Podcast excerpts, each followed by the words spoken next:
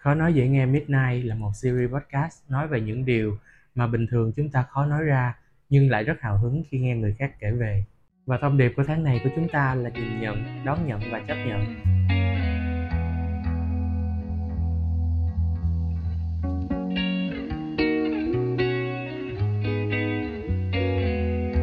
Xin chào các bạn đã quay trở lại với podcast Khó nói dễ nghe Midnight mùa 2 Short Night with Minh mình là Minh Cá Đuối, xin hân hạnh được đồng hành cùng với tất cả các bạn.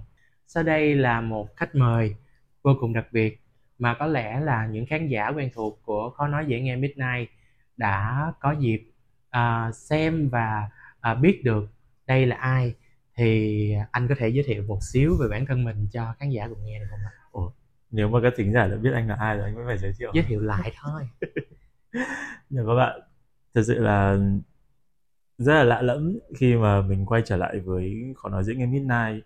Nhưng mà không ở vai trò là người cầm trịch nó nữa, mà đến đây với vai trò là một storyteller một người chia sẻ câu chuyện với các bạn. Thật sự cảm giác nó rất là lạ ấy. Bởi vì là thường thì khi mà mình ở trong một cái podcast đeo chiếc micro vào thì mình sẽ một con người khác. Nhưng ngày hôm nay mình sẽ, gọi là, kiềm chế bớt lại để, gọi là lắng nghe cái sự dẫn dắt của người host. Vậy mình cần đuối ngày hôm nay. Mình quên giới thiệu bản thân. Mình là ready chắc là các bạn cũng nếu như các bạn đã nghe khỏi nói dễ nghe midnight từ mùa một thì uh, các bạn sẽ biết rồi. Còn nếu như mà các bạn đến đón nghe podcast ngày hôm nay hay là series mùa 2 của khỏi nói dễ nghe midnight với minh cả đuối thì chắc là các bạn cũng có thể là những người mà đã follow minh cả đuối từ trước. Thì dù sao dù các bạn là những người quen thuộc hay là mới đến thì Reddy cũng xin gửi một lời cảm ơn và một lời chào đến các bạn. Cảm ơn các bạn đã ủng hộ mình. Ừ, cảm ơn anh Reddy đã gửi một lời chào cũng như là lời chúc đến à, khán giả. À, và em muốn hỏi anh một xíu ừ. là mùa trước thì anh làm người dẫn dắt của chương trình và qua mùa này thì anh quay trở lại trở thành một uh, khách mời. Thì anh cảm thấy là nó có cái sự khác biệt gì so với khi mà uh, mình là người À, cầm cân nảy mực cho cái uh, series podcast có nói dễ nghe mùa 1 khá nhiều lắm. Bởi vì là uh, khi mình là một người viết ra format mình là người đặt tên cho nó mình là người dẫn dắt nó mình là người tìm cách để khai thác các câu chuyện của các storyteller cảm giác nó rất là khác. Khi mà mình vào mình vào một cái chương trình mình vừa phải gọi là nhập tâm với câu chuyện cùng với khách mời để, gọi là, tạo ra bầu không khí chung cho thính giả nghe. Nhưng mình cũng là một người phải lý tính để đảm bảo cái format của podcast. Nhưng đến mùa 2 mình nghĩ là mình mình sẽ bớt cái lý tính đi một tí. Thực sự mà nói thì mình chia sẻ với các bạn thực sự là mình mình giao cái, khó nói dễ nghe midnight đó là cái series podcast debut của In Your Side mình giao nó, mình tìm được một gương mặt, một giọng nói, một content creator phù hợp, một người show host phù hợp với nó thì không gì hơn ngoại trừ việc là mình cảm thấy tự hào. Mình tự hào vì là à, mình đã giao phó được một đứa con tinh thần của mình vào vào một đứa, đến cho một người khác và mình biết người đó cũng sẽ làm tốt nó thôi mình sẽ giúp cho nó phát triển hơn. Mình uh, tự hào vì là à một người uh, chắc là một lúc nào đấy minh sẽ tiết lộ được với mọi người về cái khó khăn của minh trong quá trình minh thực hiện series này. Nên là mình tự hào khi mình ngồi đây cạnh minh bởi vì là mình biết rằng là bạn cũng đã có rất là nhiều những cái nỗ lực để vượt qua. Thì đối với Reddy thì ngày hôm nay thì bản thân Reddy cảm thấy nhiều về cái câu chuyện tự hào đấy. Ừ, em rất là cảm ơn anh Reddy. Um, và thông điệp của mùa này là nhìn nhận đón nhận và chấp nhận. Ừ. thì khi nghe đến cái thông điệp này thì anh có cái suy nghĩ gì? Anh nghĩ là nó sẽ đến đúng người ngay cái câu chuyện rằng là khi mà In Your Side của chúng ta được xây dựng một thời gian, đúng không? Anh đã từng nói với các bạn đó là In Your Side đang chạy nhanh hơn những gì mà anh có thể chạy. Các bạn biết đấy là bọn mình vừa mới debut chưa được một tháng là in, khó nói dễ ngay Midnight đã có tài trợ và anh còn nhớ rất rõ là cái lúc mà được tài trợ thì đó là bốn số mà anh thu, khó nói dễ ngay Midnight trong Sài Gòn sau đó thì mọi thứ đến rất là nhanh In Your Side có thêm series thứ hai là nghề trong người series thứ ba là khó nói dễ nghe daylight. Và cái thời điểm mà Ready làm nghề trong người xong các bạn Ready ngay lập tức Ready nghĩ rằng là Ready phải để midnight cho một người host khác. Bởi vì là, không phải mình không yêu quý nó mà bởi vì là những cái podcast sau này nó cần mình hơn. Nhưng mà mọi người biết đấy đó là mình đã đi với khó nói dẫn em midnight mười mấy số phỏng vấn mười mấy, mười mười mấy khách mời, chia sẻ với họ những câu chuyện. Mình rất thích cái vai của khó nói với Emina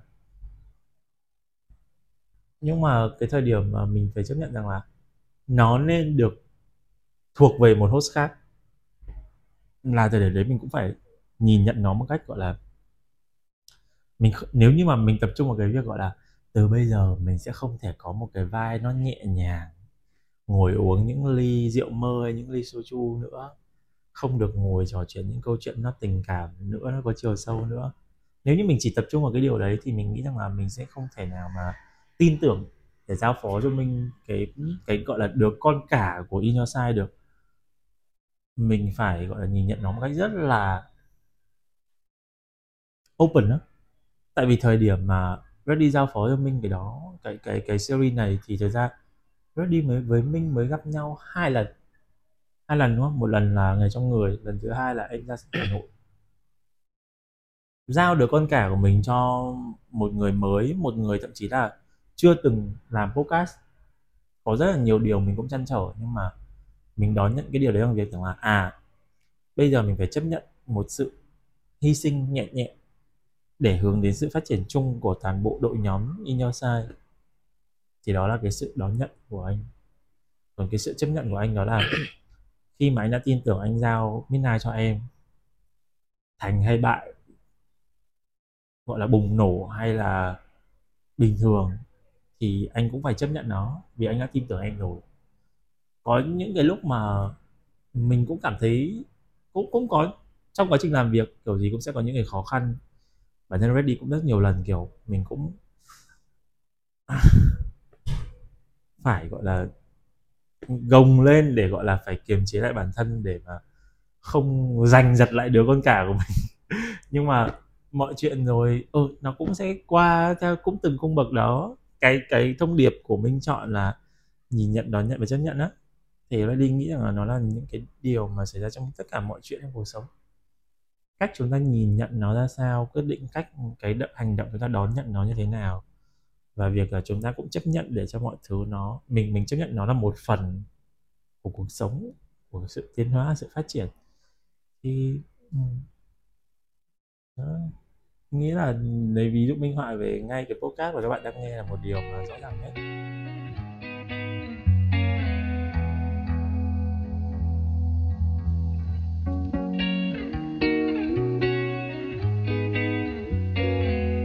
Cảm ơn những chia sẻ của anh thì ở cái độ tuổi của anh cũng uh, chỉ hơn em vài tuổi thôi và theo em nghĩ thì uh, cái việc nhìn nhận ừ. nó còn sẽ phụ thuộc vào cái độ tuổi ừ.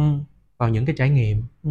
và một phần nữa nó bị ảnh hưởng bởi cái cái môi trường mà mình được sinh ra Ừ.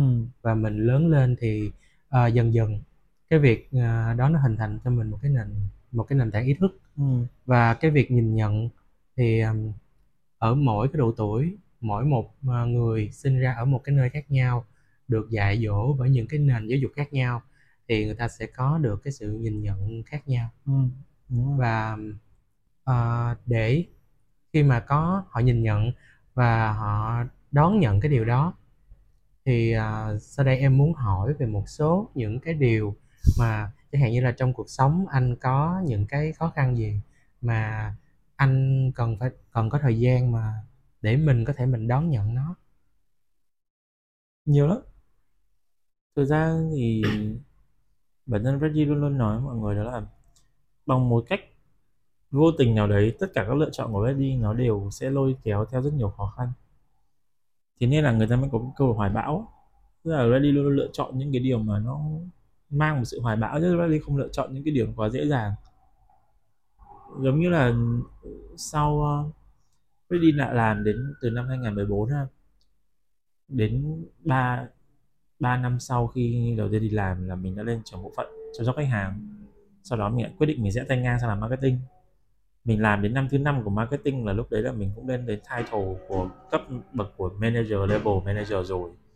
Thậm chí cũng đã có những cái offer ở cái level gọi là cấp C rồi tức là cấp chief tức là giám đốc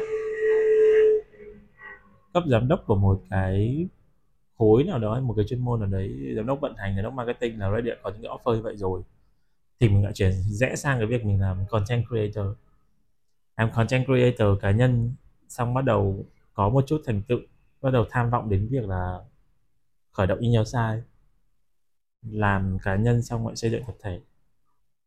Thì Reddy nghĩ rằng tất cả mọi thứ trong cuộc sống của Reddy nó đều có những cái khó khăn nhất định nên là Reddy nghĩ là mình mình phải nói với Reddy gọi là bó hẹp lại chủ đề một tí thì Reddy mới có thể chia sẻ được với mình rằng là Reddy đã nhìn nhận và đón nhận nó như thế nào um, thì ví dụ như là trong cái quá trình mà anh làm việc ừ. thì anh đã từng gặp một cái khó khăn gì mà gọi là anh đã từng muốn bỏ cuộc luôn không? Tự hào kể với các bạn rằng là sau chưa đầy một tháng từ khi mà debut Midnight có tài trợ nhưng mà Ready phải nói thật với các bạn là cái tài trợ lúc đấy nó nó gần như chỉ là để duy trì duy trì một mức gọi là sống được qua ngày của của Ready thôi. Thời điểm đấy mình vẫn tự làm hết của mình, tự edit, tự tìm, tự kết nối khách mời. Thời điểm đấy đấy là công việc của một người làm sản xuất ha. Thời điểm đấy thì Ready còn đang đi gọi vốn. Tức là đấy là trách nhiệm của một người lãnh đạo, của một người sáng lập công ty. Vừa phải kết nối nhiều hơn với các partner khác nhà tài trợ khác. Thời điểm đấy chưa có suy nghĩ đến việc là sẽ tuyển được đồng đội ngay bởi vì mình chưa có đủ tài chính mình trả cho các bạn. Sau đó, sau cái quả đấy thì đến Tết, vô Tết, tại vì tháng 12 xong là bắt đầu đến khoảng tầm cuối tháng 1 đầu tháng 2 năm vừa rồi, năm năm 2023 này là Tết Tết âm lịch Rất đi đã sống trong một thời gian Tết là thực sự không biết là sau Tết mình sẽ còn gì. Reddy nhớ rất rõ là mâm mâm cơm cúng Tết của Reddy là chỉ có một khoanh giò một chiếc bánh trưng, một lọ hoa, một tô canh và một đĩa đồ xào. Năm đầu tiên ready phải làm một mâm cơm cúng Tết. Và tất cả những gì mà ready mong mỏi ở đấy đó là ra Tết thì mọi thứ nó sẽ thuận lợi hơn. Gần như lúc đấy là mình sẽ lấy tiền túi của mình ra để mình nuôi. Chính bản thân mình để nuôi công ty và thực sự không không ai có thể biết được rằng là ra Tết thì mọi thứ nó có tốt hơn không? Có tài trợ không? Có gọi vốn thành công không? Không không có gì đảm bảo những cái đó hết. Và lúc đấy là cái lúc mà tâm trạng nó đi rất tệ. Nếu bạn nào mà đã theo dõi còn nói danh em Midnight mùa 1 đó thì các bạn biết rằng là cái signature của Midnight mùa 1 đó là host và storyteller sẽ cũng ly với nhau uống uống soju hoặc là rượu mơ. Thì đến Tết là đi mua một thùng rượu mơ. Và mỗi ngày nó đi uống hết một chai gần một lít. Lý do là bởi vì là trong Tết á, thì mình đâu thể nào dục các đối tác hay các nhà tài trợ họ phản hồi mail của mình sớm, đúng không? Mình bốt bắt buộc phải chờ gần 2 tuần cho qua cái đợt Tết để mình mới dám chase người ta để họ phản hồi cho mình và hai tuần đấy ready hoàn toàn sống trong cái việc rằng là mình không biết ngày mai mình sẽ đi về đâu. Không biết còn là dẫn em Mina sẽ như thế nào, không biết yêu sai sẽ ra sao. Và mình phải uống để mình dễ đi vào giấc ngủ, nếu không mình sẽ chằn trọc cả đêm. Thì cái thời điểm đấy đối với ready mà nói thì, kiểu, mình là một người làm sáng tạo nội dung mà. Lần đầu tiên mình phải đặt vào các những cái câu hỏi và những cái trở ngại về tài chính rất là lớn như thế nên, nhưng mà mình vẫn đón nhận nó tức là nếu như là ready ở những con của những ngày trước nhá mình sẽ rất là cực đoan rất là tiêu cực rất là stress. Nhưng mà lúc đấy mình vẫn rất một hy vọng rằng là à, mọi thứ rồi cũng sẽ tốt thôi ấy. mình cũng đang dần trở thành một con người tốt hơn. Mình cũng bắt đầu có những mối quan hệ mà họ thực sự là họ cũng giúp cho mình mở mang hơn có những mối quan hệ nó tích cực hơn. Và mình đã chấp nhận nó giống như là à đây là cái khoảng thời gian mà người khởi nghiệp nào cũng sẽ phải trải qua. Đó là khoảng thời gian mà mình cũng tự question lại là à nếu bây giờ ra Tết mà vẫn không có tài trợ, không có vốn thì mình phải làm gì với nhau sai? Mình có thể phải đi làm lại công việc văn phòng để duy trì được cuộc sống của mình cho đến cầm cự. Nói thẳng ra là để cầm cự. Cho đến cái thời điểm mình có tài trợ hay có nguồn vốn. Thực sự là như thế mọi thời điểm đấy Ready vẫn đi gửi CV đến các doanh nghiệp, tuyển dụng những công việc mà Ready có thể làm được thời điểm đấy rất nhiều. Thậm chí nhá Ready nói với các bạn đó là mình có một người bạn làm chăm sóc khách hàng ở một công ty công công nghệ. Thậm chí mình còn hỏi họ là, mình còn hỏi bạn ấy là, công ty có tuyển người chuyên làm ca đêm không? Tại vì là ban ngày thì mình sẽ phải làm những công việc của Inner Side nhưng mình bảo là, bây giờ bạn ấy nói rằng là ví dụ một tháng của bạn được 12 triệu chẳng hạn. Thì mình bảo là bây giờ chuyên làm ca đêm được không? Để ví dụ sáng là ban ngày là tôi làm công việc của tôi nhưng đến đêm thì tôi đi làm công việc kia. Là để mình lấy 12 triệu một tháng để mình nuôi bản thân mình. Mình nuôi uh, bạch tuyết là con bạn uh, mèo của mình cũng là CSO của Innosai người đảm nhận vai trò cuộc sống tinh thần. Thứ hai là à, thứ ba là để gọi là vẫn duy trì được tiền nhà. Để ít nhất là uh, mình vẫn có một cái nơi để mình có thể làm việc sáng tạo nội dung các thứ đó thì đã từng có lúc mà đi đã phải nghĩ đến như thế. Và mình cũng phải chấp nhận điều đấy như ban nãy Mary nói đó, mình chấp nhận rằng đó là một cái khoảng thời gian mà mình nghĩ rằng là bất cứ một bạn người khởi nghiệp nào nếu như không có backup tài chính lớn từ trước, không có nguồn vốn lớn từ trước, thì chắc bạn nào sẽ trải qua. Thậm chí có nguồn vốn lớn xong rồi thì có thể thời gian đầu bạn sống rất sung túc. Nhưng mà sau đấy, khi mà nguồn vốn nó cạn, bạn không có một dòng tiền tiếp vào thì bạn cũng có thể phải trải qua giống như Reddy ừ, như vậy anh có nghĩ là khi mà anh rơi vào cái trạng thái tiêu cực nhất ừ. và anh mỗi một ngày anh đi uống một chai rượu thì anh có nghĩ là sử dụng rượu là một cách tốt để mình có thể là tiếp không. thêm cái sức cho mình bước qua những cái ngày tháng đó không? Không. Nếu mà bảo là một cách tốt thì không. Nó cũng không tiếp sức cho mình bước qua ngày tháng đấy. Nhưng nó ngăn cản việc mình trở nên cực đoan hơn. Tức là nếu như mà một vấn đề mình đã xác định là mình đang không có giải pháp ở thời điểm đấy mình cứ ngồi mình dành thời gian để mình tập trung vào cái điều không có giải pháp đó thì tất cả những cái gì mình có được nó lại là càng tệ hơn. Nên là Ready mới nói đó là mình cần cái, cái đồ có cồn đấy để mình ngắt mạch suy nghĩ của mình tại đó. Để trong giấc mơ mình cũng không mộng mị về nó. Đúng nghĩa là mình gần như là những cái ngày Tết nhá mọi người rất enjoy nhưng những ngày Tết về Ready y hệt những ngày tra tấn. Mình không mong gì hơn ngoài việc rằng là sớm qua nhanh, sớm qua nhanh để đến cái ngày mà tôi nhận được mail phản hồi của người ta. Cho dù mail phản hồi đấy có thể là đồng ý hợp tác hay không đồng ý hợp tác, nhưng ít nhất là mình không bị chờ đợi trong vô vọng. Nên là cái việc là ready dùng rượu nó là chỉ là mục đích là để cho mình không tệ hơn, chứ nó không làm tốt hơn.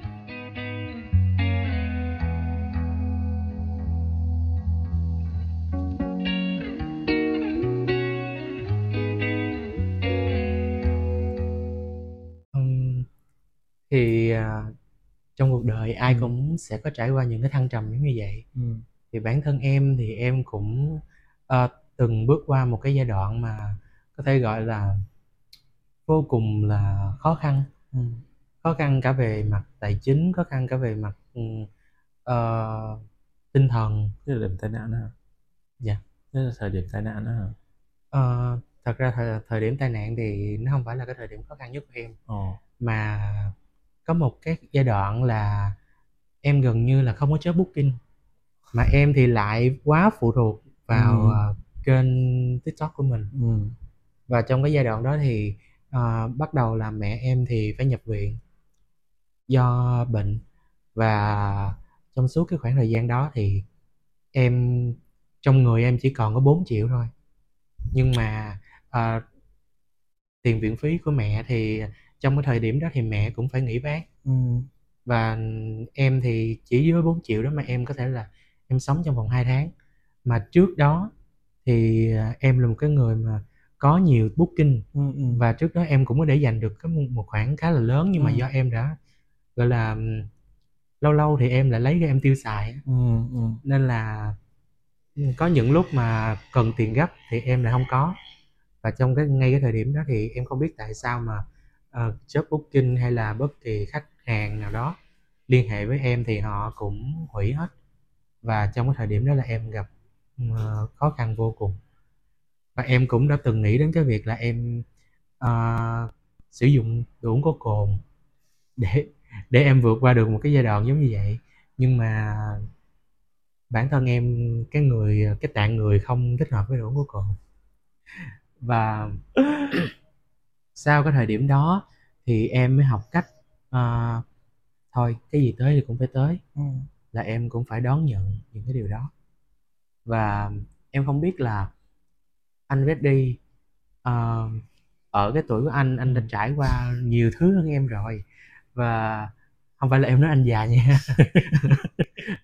Thì uh, không biết là anh có một cái lời khuyên gì cho em trong cái việc mà uh, đón nhận và chấp nhận những cái sự việc nó đến với mình hay không uh, lời khuyên Redding nghĩ là Redding không dám khuyên đâu. Thật ra Redding là một người rất là cẩn trọng với những cái lời khuyên của mình. Nhưng mà Redding chia sẻ với mọi người câu chuyện dùng đồ có cồn đó tức là. Mình biết rằng là sẽ có nhiều người nói rằng à không nên mượn cồn mượn rượu giải sầu hay gì đấy. Nhưng mà đối với mình á mình biết rất rõ là mình uống nó để làm gì. Mình không có uống say. Mình uống vừa đủ đến cái mức gọi là như Reddy nói đó là làm tê liệt cái suy nghĩ của mình để mình đi trải qua giấc ngủ để cho một ngày cảm giác nó trôi qua nhanh hơn. Chứ mình không uống say. Tức là mình, mọi thứ nó vẫn ra, diễn ra trong tầm kiểm soát của mình.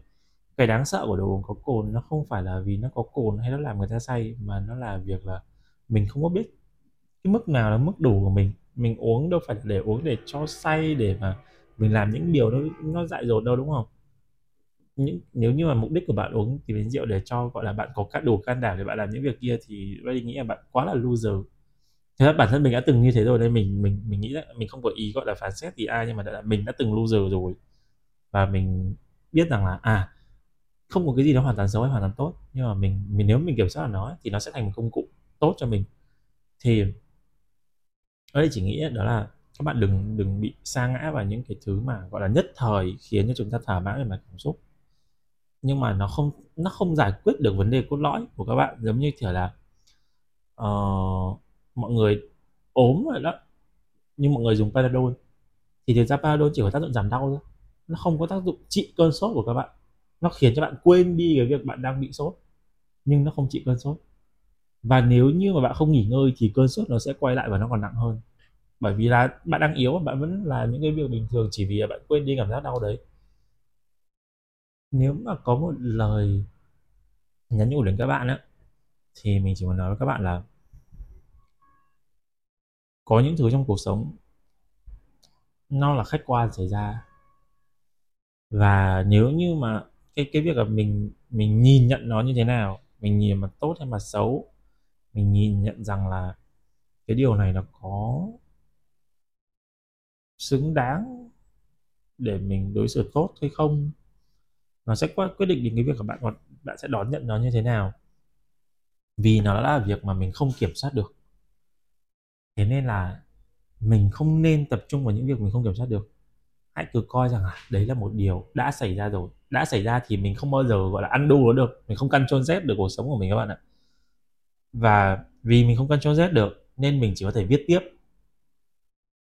Có một bộ phim, thực ra không phải một bộ phim mà là có hai bộ phim Reddy còn nhớ và Reddy đã từng chia sẻ trên kênh show của mình, đó là những bộ phim không nói về marketing, nhưng các bạn xem các bạn sẽ học được rất nhiều marketing bộ phim đầu tiên đó là Miss Americana của Taylor Swift. Trong đấy có, em biết Taylor Swift là một ừ, nữ nghệ sĩ mà dính rất nhiều scandal. Và có những cái scandal mà có thể gọi là hủy hoại cả cuộc sống của cô ấy. Nhưng mà cô ấy trong cái đấy, trong cái cơn gọi là bị bị cực đó, cô ấy vẫn tìm ra được những cái cách để cô ấy quay lại vươn mình mạnh mẽ hơn. Bộ phim thứ hai là bộ phim Inventing Anna, là một bộ phim về một cô gái trẻ lừa đảo từ khi mà có hai mươi mấy tuổi, có thể lừa được những cái người, gọi là, triệu phú, lừa những, gọi là, giới tinh hoa của New York, là những người, gọi là, cáo già đó. Cô ấy cũng nói mọi người về cái việc, gọi là, trong cái lúc mà xảy ra khủng hoảng thì làm cách nào để giảm thiểu tối đa thiệt hại của mình? Mình tập trung vào cái việc là làm sao để mình xoay chuyển được tình thế thì mới là cách tốt nhất. Còn vì là tâm lý học ấy nó có một cái điều đó là khi mà bạn tập trung vào một điểm, bạn sẽ thấy cái điểm đấy nó càng ngày càng to ra.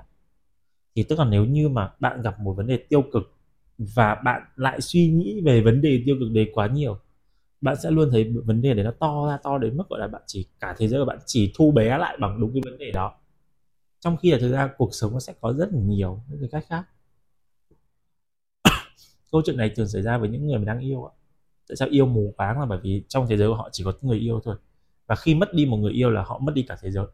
Nhưng chúng ta đều biết thế giới không phải chỉ có một mình người đó nhưng bởi vì là họ đang focus vào người đó quá nhiều nên họ thấy người đó to. Nhưng mà không ra không phải. Mất đi họ thì ừ, một mảnh tâm hồn của tôi chết đi nhưng không có nghĩa cả cuộc đời của tôi sẽ mất đi. Thì Redding nghĩ rằng là cái này nói ra nó có thể là cũng theo lời của chị Giang ơi thì theo lời của một người đó, như như chị Giang thì chị Giang sẽ hay nói là nghe giống kiểu xúc cảm tâm hồn. Nhưng mà đối với Redding mà nói thì nó là một điều rất thực tế. Chúng ta à bởi vì Redding nói là chúng ta không không nên tập trung vào những điều chúng ta không kiểm soát được không? Thì nhưng mà cái mắt chúng ta nhìn cái gì? Tai chúng ta nghe cái gì? Miệng chúng ta nói cái gì? Nó là do chúng ta quyết định. Và sẽ đến, và nếu như các bạn bắt đầu quyết định được rằng là việc là mình không tập trung, mình không nhìn vào cái điều mình không kiểm soát được mà mình tập trung vào việc rằng là làm sao để tôi lật ngược được tình thế này, rồi các bạn sẽ tìm được cách tập cái việc là dạy não bộ của mình tập trung vào một cái gì đó ấy, nó là cái vô hình nhưng mình tập luyện được. Và nếu như các bạn tập luyện được rồi thì trong cái lúc hoạn nạn á bạn sẽ suy nghĩ đến việc làm sao để thoát ra khỏi cơn hoạn nạn thay vì bạn cứ đắm chìm trong cơn hoạn nạn đó. Đấy. Thì nó Ready nghĩ rằng là nếu như mà có một cái điều gì đấy mà Ready muốn nhắn nhủ đến các bạn thì nó sẽ là việc là làm sao hãy nhìn nhận mọi thứ một cách mà mình phải tập cách mình hướng đến cái sự tập trung vào một cái điểm mang lại lợi ích cho mình. Thì lúc đấy mọi thứ các bạn đều sẽ tìm ra được hướng giải quyết. Ví dụ như ngày hôm nay uh, tại cái địa điểm mà bọn mình đang thu cái podcast này thì nó xảy ra một cái việc đó là cái cái căn hộ này mình đã ở mấy hôm rồi thì đến hôm nay nó bị hết pin mã khóa nó không mở được và mình thì có một cái hợp đồng ký rất là quan trọng của Uniosai và bên, cái bên mà cho mình thuê căn hộ này họ mất đến gần 2 tiếng để họ xử lý cái vấn đề này. Mình bực trước và mình nói thật là đấy là một cái dấu hiệu rất không tốt cho một buổi sáng. Đặc biệt là một buổi sáng mà các bạn có những cái hợp đồng quan trọng, có những cái việc làm quan trọng các bạn phải thực hiện. Và nó có thể quyết định đến sự sinh tồn của đồng đội bạn của cả một tập thể. Và bạn hoàn toàn có thể bạn hoàn, mình nói nhất bạn hoàn toàn có thể giải quyết theo cách là bạn làm dùm beng mọi thứ lên. Bạn khiến tâm trạng của bạn khó chịu, bực bội, bạn đứng bạn chửi bới người ta. Bạn có quyền, mình nói thẳng luôn là bạn có quyền làm điều đấy bởi vì bạn đang là người bị chịu thiệt hại từ cái lỗi của người khác. Hoặc bạn vẫn có thể tắm rửa, thay quần áo, dress up thật đẹp, make up lên, đi cùng với đồng đội của mình đến chốt hợp đồng đấy. Và khi bạn chốt được xong hợp đồng đấy nhá bạn sẽ quên sạch thì không quên được. Nhưng bạn sẽ cảm thấy rằng cái chuyện kia à nó cũng là một chuyện bình thường. Vậy thì mình hỏi bạn là ví dụ bạn sẵn sàng bạn đứng lại, bạn chửi bới, bạn cãi nhau với những cái người kia và điều đấy chỉ khiến tâm trạng của bạn nó trở nên khó chịu? Hay bạn sẽ tập trung vào cái việc rằng một cái hợp đồng lớn và ký xong hợp đồng lớn đấy, xong đi ăn nhậu, ăn mừng với nhau, đúng không? Bạn không quên được cái chuyện là người ta đã làm bạn khó chịu như thế nào đâu, nhưng bạn sẽ cảm thấy rằng là chuyện đấy nó xếp sau và tâm tâm trạng của bạn nó sẽ, vẫn sẽ vui hơn. Nếu như là ready của hơn một năm trước, anh sẽ đứng đấy và anh sẽ chửi từ trên đầu tới cái thằng nhỏ nhất của cái của cái nơi cho anh thuê. Anh sẵn sàng anh đứng chửi đến mức mà gọi là chúng nó phải, chúng nó thì hơi quá. Ready, sẵn sàng ready đứng đấy và mình dùng những cái lời lẽ mà rất là cay nghiệt đối với họ. Nhưng bởi vì mình nhìn, mình thay đổi góc nhìn rằng là mình làm điều đấy ra nó thỏa mãn cái cơn bực của mình ngay tại thời điểm đấy thôi. Nhưng mình sẽ ôm cái cục bực đấy suốt cả một ngày. Giống như cái việc rằng là các bạn cầm một cái túi rác, thay vì các bạn đi đổ rác thì các bạn xách nó đi theo suốt một ngày các bạn. Và nó sẽ khiến cho tất cả những người khác xa lánh bạn thôi, chứ không được cái gì hết á. Thế là việc của mình nó là vứt cái túi rác đó đi, bởi vì mình còn nguyên cả một cuộc đời phía trước để mình sống. Và khi mà bạn làm xong cái việc lớn lao hơn bạn sẽ không, bạn sẽ thấy việc kia nó không đáng là gì nữa.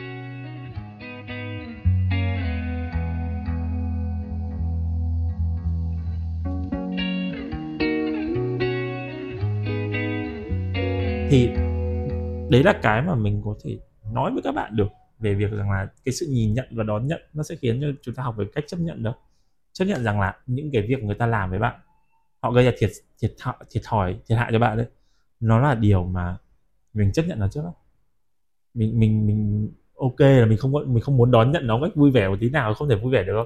Nhưng mà mình chấp nhận rằng à nó diễn ra rồi. À mình chấp nhận rằng là mình không thay đổi được nó nữa rồi. Nhưng mình hoàn toàn có thể không để cho nó ảnh hưởng tệ hơn đến mình. Mình có quyền kiểm soát được cái tầm ảnh hưởng của ai đó đến mình. Thẳng thắn là như thế luôn. Mình quyết định xem là họ nói, ví dụ nhé những người làm nghề sáng tạo nội dung chúng ta, đúng không? Gặp rất nhiều những cái comment không hay. Chúng ta không kiểm soát được việc người ta nói cái gì, nhưng chúng ta kiểm soát được việc cái, mình có để cho cái comment để ảnh hưởng đến mình quá nhiều hay không? Đôi khi bạn đọc một cái comment theo kiểu là ui thằng này làm content càng ngày càng nhạt bạn sẽ có hai xu hướng. Một là bạn uh, mình cảm ơn góp ý của bạn. Hai bạn có thể xóa blog coi như tao không thấy mày trong đời tao không cho ai nhìn thấy mày nữa. Mày không còn được quyền xuất hiện ở kênh tao nữa. Nghe quyền lực chứ. Tao block thẳng mày luôn tao khóa mõm mày. Block quyền lực vãi luôn. Chứ ngồi đấy mà đau đáu về cái comment đấy để làm gì? Thì đấy là lúc mà mình kiểm soát cái tầm ảnh hưởng người ta đến mình ấy ừ. nên là đôi khi các bạn sẽ thấy ờ, nó đi hơi thượng đẳng ở mình như vậy. Vì là mình biết mình kiểm soát cái gì trong cuộc sống của mình. Thi thoảng sẽ có nhiều người vào comment theo kiểu là họ thể hiện ra giống như kiểu là ý kiến của họ rất quan trọng với mình.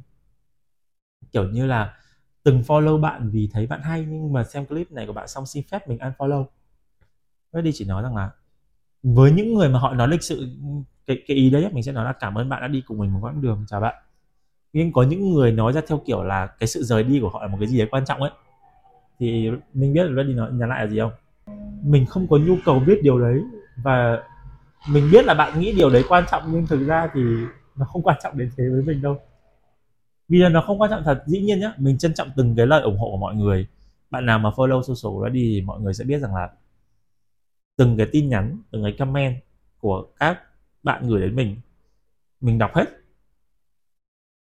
nhưng mà mình có quyền tiếp nhận những cái tốt hay những cái không? Người ta cứ hay bảo rằng là à tại sao influencer này, influencer kia lại cứ đi xóa những cái bình luận không tốt? Bạn comment trên kênh của tôi, thứ nhất là tôi có quyền xóa. Cái nền tảng cho tôi cái công cụ để được xóa. Chứ lúc nào mà nền tảng nó không cho tôi công cụ để xóa nữa thì tôi không nói. Nhưng bây giờ bạn nói những điều không hay về tôi mà bạn cứ bắt tôi phải lắng nghe nó, phải chấp nhận nó, trong khi là bạn hoàn toàn không không biết cách để giải bày nó ra bạn nói ra không cái nhằm cái mục đích bạn xây dựng với tôi. Bạn không nói ra nhằm mục đích giúp tôi tốt hơn và bạn nói ra nhằm mục đích thỏa mãn cái tôi của bạn. Và tôi thì không phải là đồ chơi của bạn. Tôi không xuất hiện trong cuộc đời bạn với mục tiêu là tôi phải làm thỏa mãn cái tôi của bạn. Nên tôi cho bạn bay. Đấy là quyền của tôi. Còn bạn được phép nói ra suy nghĩ của bạn, nhưng ở đâu là câu chuyện khác? Ví dụ bạn share video của tôi về và bạn viết status trên face của bạn ấy thì tôi không có thể xóa được của bạn. Nhưng nếu bạn comment trong kênh của tôi thì tôi được quyền xóa. Đừng quên cái điều đấy tôi là người chủ kênh. Tôi được quyền xóa cái điều đấy. Thế nên là nếu như bạn nào mà đang là influencer hay là content creator mà nghe được podcast ngày hôm nay ấy, các bạn cũng nên nhớ cái điều đấy. Tức là mình phục vụ cho cộng đồng mình phục vụ cho công chúng. Điều đấy không có nghĩa mình trở thành một một đứa slave của họ mình không phải trở thành một đứa nô lệ của họ để mà họ nói cái gì mình cũng phải chấp nhận. Nên là anh đi nghĩ rằng cái hay của những người mà, những người influencer mà họ sống đi qua nhiều thăng trầm của cuộc đời này, họ qua cái thời của họ và họ vẫn giữ được một giá trị gì đấy trên thị trường với một cái giá booking ngất ngưỡng. Đó là bởi vì họ biết cách control cái tầm ảnh hưởng của mình với người khác và tầm ảnh hưởng của công chúng ngược lại phía mình còn với những người mà gọi là lên rất nhanh sau đó lụi cũng rất nhanh thì về cơ bản thì nó đi cảm thấy không học hỏi được gì từ người ta cả. Đấy những cái người mà mình nhắc đến tên nhiều từng mời tham gia podcast cũng là những người mà mình theo dõi hành trình của họ. Ví dụ như cái thời điểm mà Ready và Minh gặp nhau ở trong nghề trong người là lúc đấy Minh làm nghề được bao nhiêu năm? Hơn một năm hả? Yeah, hơn một năm. Và anh em chưa từng gặp nhau trước đấy đúng không? Minh follow kênh của mình trước và một lý do là để vô tình mình thấy là tiktok của mình thật tán, đợt đấy là đợt mà mình cảm thấy là tiktok của thật thật tán của tiktok là thông minh nhất, đó là nó rich cái content của một người, họ follow mình nhưng mà mình follow họ họ rich content của mình đến ready.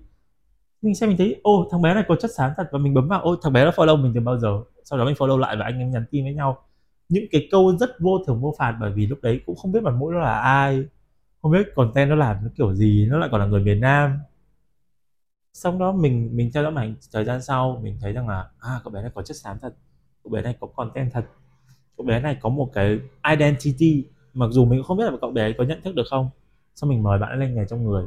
Mình cũng không biết rằng là bạn ấy có thực sự, bạn ấy chia sẻ những cái deep deep như mình mong muốn hay không. Nhưng bạn làm được. Ừ. Thì mình nhìn thấy rằng là có một một, là một người Reddy còn nhớ rất rõ là thời điểm đấy thì mình ghi vào cái bản thông tin ứng viên của người người là tiktoker. Và Reddy đã xoáy vào cái từ này rất là nhiều, đó là tại sao em không nói mình là content creator mà lại là tiktoker? Em có nghĩ rằng là tiktoker là một danh xưng mà bây giờ mình, khi mình nói ra thì chúng ta sẽ nhận được nhiều cái biểu mô hơn những chàng vỗ tay hay không? Đó, và cậu bé có một, minh có một cái góc nhìn nó cũng rất là khác so với những người content creator khác khi mà mình đi phỏng vấn. Thì đó cũng là cái cách nhìn nhận của mỗi người đó. Chúng ta nhìn nhận về cuộc sống nó đón nhận những cái điều mà chúng ta không kiểm soát được. Sau đó chúng ta chấp nhận nó là một phần của cuộc sống sẽ diễn ra. Chúng ta cũng chấp nhận rằng là cái gì kiểm soát được và không kiểm soát được. Tập trung bản thân mình vào những cái điều bản thân mình có khả năng, có quyền lực về nó. Và những cái gì mà mình không kiểm soát được thì cái điều duy nhất chúng ta có thể làm đó là mong nó qua thật nhanh và thật nhẹ nhàng. Thế thôi em cảm ơn những nhận định của anh về uh, em. Thì em không biết là uh, ngày hôm nay là em nói bao nhiêu lời cảm ơn với anh rồi ừ. um, thì lúc nãy em có nhắc đến một cái vấn đề ừ. là về vấn đề uh, tuổi tác.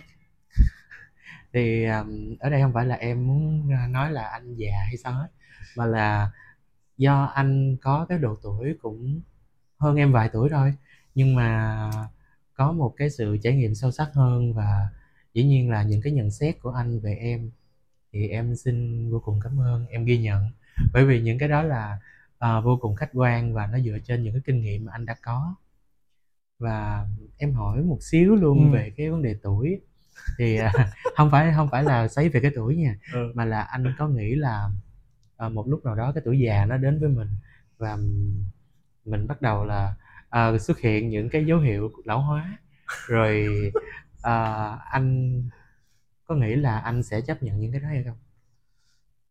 Uh, những cái gì thuộc về tự nhiên ấy mình không cố gắng mình chống lại tự nhiên đâu. Nhưng mà mình nói thật với các bạn là mình nghĩ rằng đấy là mình già trước tuổi. Do cuộc sống của mình cái cái hoàn cảnh sống của mình nó nó khiến mình gọi là phải lớn nhanh hơn những đứa trẻ khác. Và mình ý thức được điều đấy. Và mình lúc thời điểm đấy thì mình còn còn cảm thấy cái việc mình già trước tuổi đó cái gì đấy khá là cool cho đến khi mà cái khoảng thời gian mà mình cảm nhận rõ nhất nó không cool như thế đó là mình hiểu đó là thường các bạn sẽ đi học đại học 18, 19, 20, 21 tức là năm 21 tuổi sẽ là cái năm mà các bạn ra trường đúng không? Thì cái năm 21 thì cái năm 21 tuổi đó đi á nó không phải năm ra trường. Đấy là năm mà Vedi đã đi làm được 3 năm rồi. Thì khi mà các bạn ra trường một tấm bằng trong tay Vedi đã từng đặt ra một cái câu hỏi rằng là à bây giờ các bạn ra trường một tấm bằng trong tay Vedi thì chỉ có 3 năm kinh nghiệm đi làm vậy thì mình có cạnh tranh được với các bạn hay không? Thì ban nãy em có nói việc là anh có, gọi là, suy nghĩ gì về những cái việc là, dấu hiệu của tuổi tác hay là lão hóa? Thì tại sao anh kể cái câu chuyện rằng là anh già trước tuổi, anh từng chấp nhận cái điều đấy cho đến khi một ngày anh nhận ra rằng là cái việc già trước tuổi nó có thể không mang lại cho mình nhiều lợi thế đến thế. Cái quan trọng là trong cái số năm mà mình đã trải qua đấy á, mình có cái gì? Ví dụ bây giờ Reddy vẫn tự tin nói với mọi người nhá gần 30 tuổi rồi nhưng mà Reddy không có nếp nhăn trên mặt. À, thực ra có mấy cái đường ở trên trán thì nó không phải là nếp nhăn do tuổi tác mà do Reddy nhấn mày hơi nhiều. Ừ do mình nhấn mày nhiều ấy nên là nó bị để là nếp nhăn nhưng mà cái đấy cũng Reddy cũng chấp nhận. Ừ thực ra nếu như mà muốn che Reddy chỉ cần đánh phấn đánh cushion lên là được. Nhưng mà là mình thứ nhất mình chưa có dấu hiệu trên gương mặt về lão hóa nhưng sức khỏe của mình thì có rồi. Rất rõ cân nặng của mình tăng một cách gọi là không kiểm soát được. Những cái gì mà ngày xưa mình nghĩ rằng là nó sẽ không bao giờ ảnh hưởng thì bây giờ nó bị ảnh hưởng rồi ờ, đau cổ sổ mũi cũng hay quên nữa. Một phần cũng là do covid. Nhưng mà tất cả những cái gì mình làm đó là bổ sung gọi là xây dựng một cái lối sống sinh hoạt gọi là nó nó lành mạnh hơn nó tốt hơn thôi. Còn mình không cố gắng để mình chống lại những cái đó vì là ra thời gian cũng đã cho mình rất là nhiều thứ ấy. và mình nhận ra rằng là cái việc mà lão hóa cả về mặt cơ thể lẫn mặt tinh thần nó cũng sẽ có những cái thú vị của riêng nó. Và nếu như mình chống lại nó ấy, thì nó cũng giống như kiểu mình chống lại có chính con người của mình vậy á.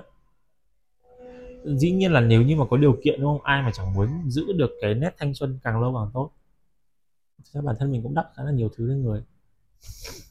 Tại sao không đúng không? Thì nhưng mà đi không nghĩ nhiều về câu chuyện mình sẽ lão hóa.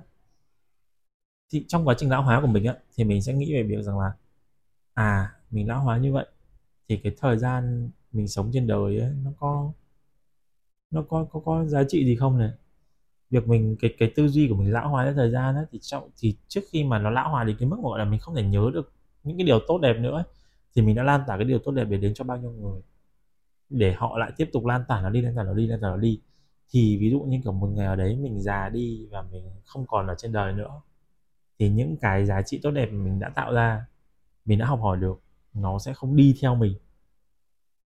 Nó không già đi theo mình. Chỉ có bản thân mình già đi thôi. Chị Giang đã từng chia sẻ trên nghề trong người đó là đến một ngày nào đấy ấy, mình cũng sẽ phải bước ra khỏi công việc này một cách rất là nhẹ nhàng giống như bao công việc khác khi mình nghỉ hưu. Và mình sẽ phải có một cuộc đời về sau đấy. Thì lúc đấy mình sẽ chỉ nghĩ về việc là cái công việc của mình nó tạo ra được giá trị gì cho xã hội rồi thì tôi nghĩ không biết bây giờ có phải quá sớm không? Bởi vì là nếu như so với những người như kiểu chị Giang thì mình còn quá là nhỏ bé về cả cái tầm ảnh hưởng. Nhưng mà mình nghĩ rằng là ừ chắc là bây giờ mình cũng nên tập biết xem là à những cái điều mình nói ra, những điều mình làm, nó sẽ tác động đến bao nhiêu người, tác động tốt hay xấu và họ có họ có đồng điệu với mình đến đủ đến mức, gọi là, họ lan tỏa những cái điều đấy cùng mình không? Giúp cho, không phải, không chỉ là giúp cho mình viral mà là giúp cho cái tư duy đấy nó được viral lời nói đấy được viral. Bên cạnh bao nhiêu những cái lời nói của các hot tiktoker khác không mang lại giá trị nhiều cho các bạn thì rất cần những cái điều mà nó mang lại giá trị cho các bạn và nó cũng được xứng đáng được viral.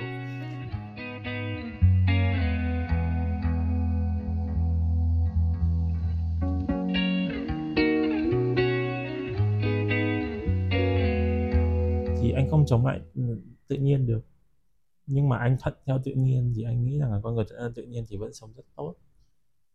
Còn chống lại thì anh nghĩ rằng là chúng ta đang sống trong tự nhiên và chúng ta đang nhận rất nhiều thứ từ tự nhiên luôn. Trái đất này không phải của chúng ta chúng ta nhận rất nhiều thứ từ nó ấy. Và nếu như chúng ta chống lại nó thì cũng không khác gì chúng ta chống lại chính môi trường sống của mình.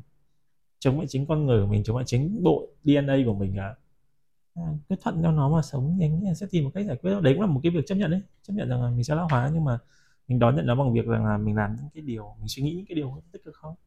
Sở dĩ em đặt ra một câu hỏi như vậy bởi vì em muốn nghe những chia sẻ của anh về một cái vấn đề mà có lẽ là bất kỳ ai cũng sẽ phải đối mặt trong tương lai. Ừ. và đôi khi thì không phải ai cũng chấp nhận những cái điều à, thay đổi về ngoại hình hay là thay đổi về cái cách suy nghĩ. Và à, em muốn biết được cái góc nhìn của anh về cái vấn đề đó thôi và uh, cảm ơn anh ngày hôm nay đã đến và chia sẻ những cái vấn đề này. Cũng mong rằng là các bạn khán giả sau khi nghe những câu chuyện của anh Reddy thì có thể có được một cái góc nhìn một sự tham khảo để cho cuộc sống của mình ngày càng tốt đẹp hơn. Và nếu như bạn có câu chuyện thì hãy để lại một comment thì có thể biết đâu được là trong tương lai chúng ta sẽ gặp nhau tại podcast khó nói dễ nghe Midnight mùa 2 Xin chào và hẹn gặp lại các bạn ở podcast tiếp theo. 拜